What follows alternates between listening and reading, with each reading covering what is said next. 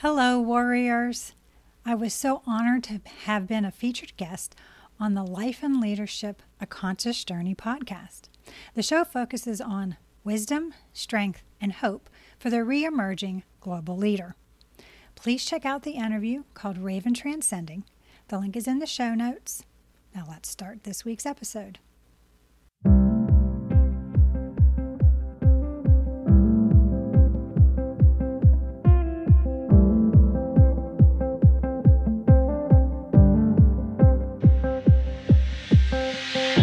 Podcasting from Woodstock, Georgia, welcome to Soul Solutions, a show where we overcome our fears and our limiting beliefs.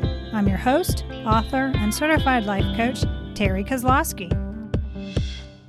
Episode 28 Breaking Generational Patterns is a way to show love to our children. We all have patterns of behaviors that are passed down through the generations. Some are good, and some conduct is harmful and causes ongoing complications. For children of trauma like myself, if we look with a compassionate eye at our abuser, we most likely will find that they were mistreated in their past as well. Wounded people hurt others, but it's not a justifiable reason for the pattern to continue. Each of us, injured people, need to learn to take responsibility for our behaviors, especially the adverse reactions we have that may harm others. We can be the generation that stops passing them on to our children. We can heal so they don't have to. Interestingly, many of us are very vocal about not wanting to be like our parents. My husband is proud to say that he is his anti father. He consciously worked to be the opposite of who his father was to him. But without realizing it, many of us are still mirroring the behaviors we learned through our domestication process. So, those thoughts, perspectives, or beliefs which are emotionally or culturally passed down through our families are called generational patterns. It's the lens we see the world through, shaped by our families. Unless we know they exist, they continue to leave scars on each generation. The family mold. My mother was an alcoholic. Whether they are food, work, or drugs, addictions have similar family pattern of avoiding whatever is causing the addict's pain. My mother's pain was having who she was, her identity, taken away from her at 16. She was given up for adoption away from her sustenance living in a Native American village in Alaska. Her adoptive parents gave her pretty dresses, a home with indoor plumbing, and electricity. They wanted her to fit in at her school, so they took away her meager belongings. And they forcibly introduced her to Christianity, as her adoptive parents were missionaries. At 16, she feared all the changes to every part of her life. But how she handles the fear was to stuff it. She avoided dealing with the distress and the pain, and she numbed her feelings. So my mother taught my sister and me to stuff our emotions too. I was afraid of becoming an alcoholic, so my way to numb my feelings was to stay too busy and not deal with them. As a workaholic, busyness was my way to handle unworthiness, fear of being alone, and fear of living. The same underlying issue as my mother, but a slightly different form of addiction to avoid the pain we were both going through. The thought pattern of avoidance drove both of our behaviors and I would pass this on to my children if I didn't realize the pattern. Awareness of the pattern. For any of us to stop any harmful behavior, we must realize what we are doing. Awareness is the first step in changing our thought patterns.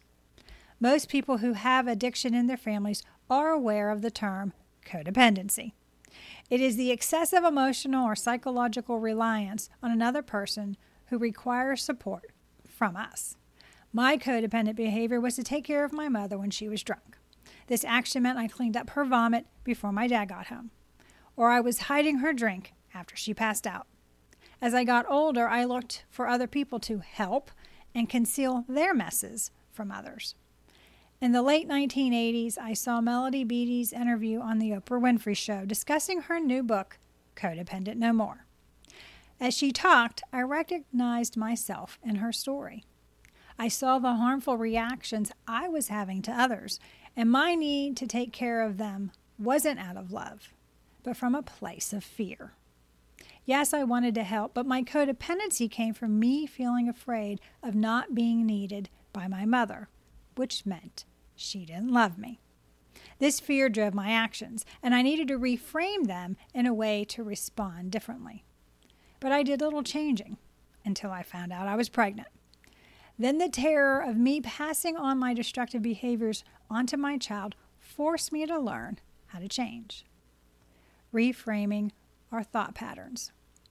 During my pregnancy, I read Codependent No More and went through the workbook with an explicit intention of altering my behaviors. Since I knew children are like sponges, soaking up everything they learn from their parents, I didn't want my child to feel anything negative from me. I didn't want him to figure out why he was reacting to life in a way that wasn't beneficial to him.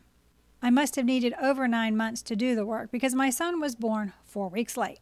But the awareness I now gained helped me navigate the emotions that arose when I became fearful.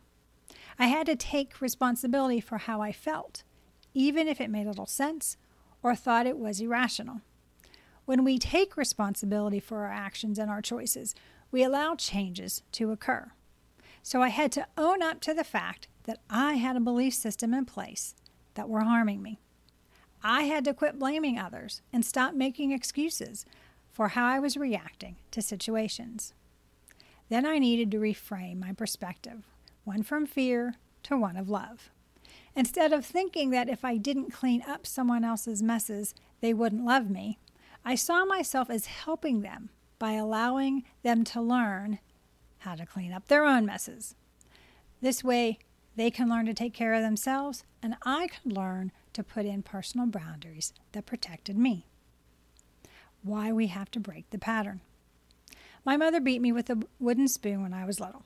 She believed violence was an effective way to deal with misbehaving children. But viciousness didn't resolve conflicts or fix problems, it only escalates them. We can only pass on to our children what we know. My mother knew aggression, so that is what she passed on to me. For me to break the pattern, I had to learn a different way to handle conflict. To stop these destructive behaviors from being passed on to our children, we have to grow. We have to be aware of our dysfunctional mannerisms and then abandon them for something better. This change takes practice because altering bad habits takes time. Be patient with ourselves as we go through this time of discomfort. It's normal to take a misstep. We need to course correct when we do and move forward. Patience is also a practical way of dealing with our emotions. The generational patterns don't have to be endlessly repeated. We can take small, conscious steps today that will have dramatic effects on our children, thus altering all future generations. But we have to take the first step. It's never too late to move away from our dysfunction. Altering our coping mechanisms. Once we reframe our thoughts, we need to change how we react to situations that trigger us. The strategies we use to deal with our feelings, like avoidance, need to be managed better. We need to learn to respond in healthier ways. When we react poorly to a set of circumstances, we make the problems worse. We may see the world as more hostile than it actually is and make assumptions about others that are incorrect. We can see these patterns in our families in how everyone gets angry, is passive aggressive in their replies, or outright avoids the issue. When we know the dysfunctional ways we deal with our emotions, we can shift towards better coping mechanisms when dealing with our feelings. We can learn these novel ways through our trusted tribe of friends, especially ones we can model who's able to cope with life in a healthy, loving manner. When we consciously choose to learn from past experiences, we can heal ourselves from these generational patterns of behavior and stop creating more hurting people. It's up to us to overcome the barriers that keep us from responding with love to the situations in our lives. When we choose to work on self improvement, all parts of our lives progress. Our souls want to change destructive patterns and outdated belief systems. When we discover our authenticity, we can better understand ourselves and others, thereby developing our communication and connections. Empathy and forgiveness. As we change how we cope, we will see our parents in our own reactions. When we do, be compassionate with ourselves and empathetic towards our families. Yes, we can blame, shame, and judge them for causing these wounds, but that doesn't help heal us.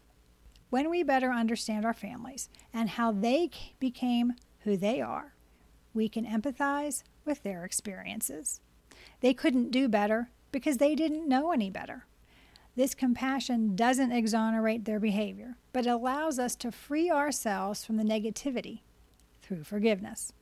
If our families don't apologize for the words and wounds that scarred us, forgiveness can be challenging. But we are forgiving to free us of being bound to the generational patterns we are choosing to overcome. It's about saying that our healing is more important than holding on to the destructive pain and having it spill out and harm others. I forgave my mother because my child was more important to me than she was. In forgiving her, it permitted me to stop living in the past. I acknowledged what happened, accepted it, and then released it, so I no longer carry the pain.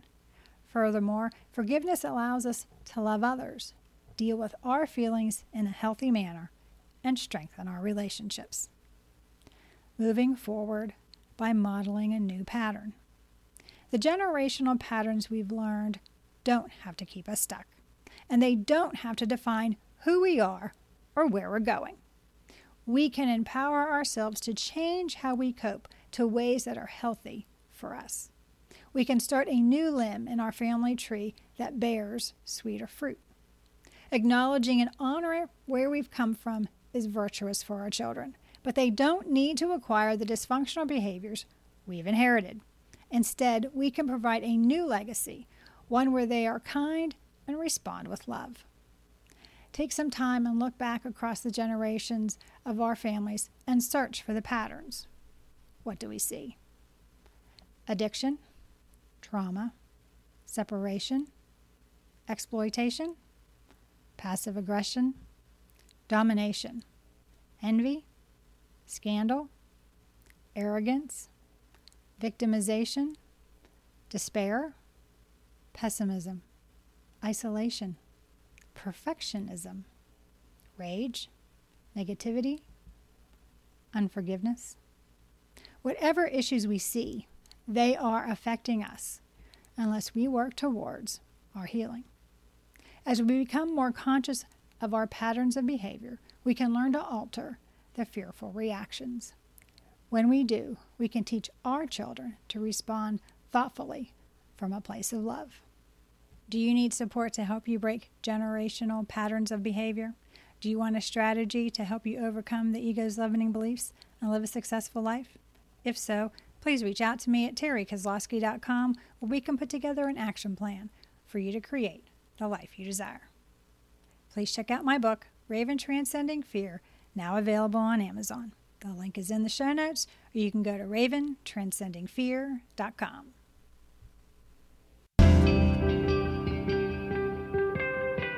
Thanks for listening to Soul Solutions with Terri Kozlowski. If you'd like the show and want to learn more, check out terrikozlowski.com where you can find the links to everything we talked about in this episode. Please subscribe to the show so you'll never miss an episode as we overcome our fears and our limiting beliefs.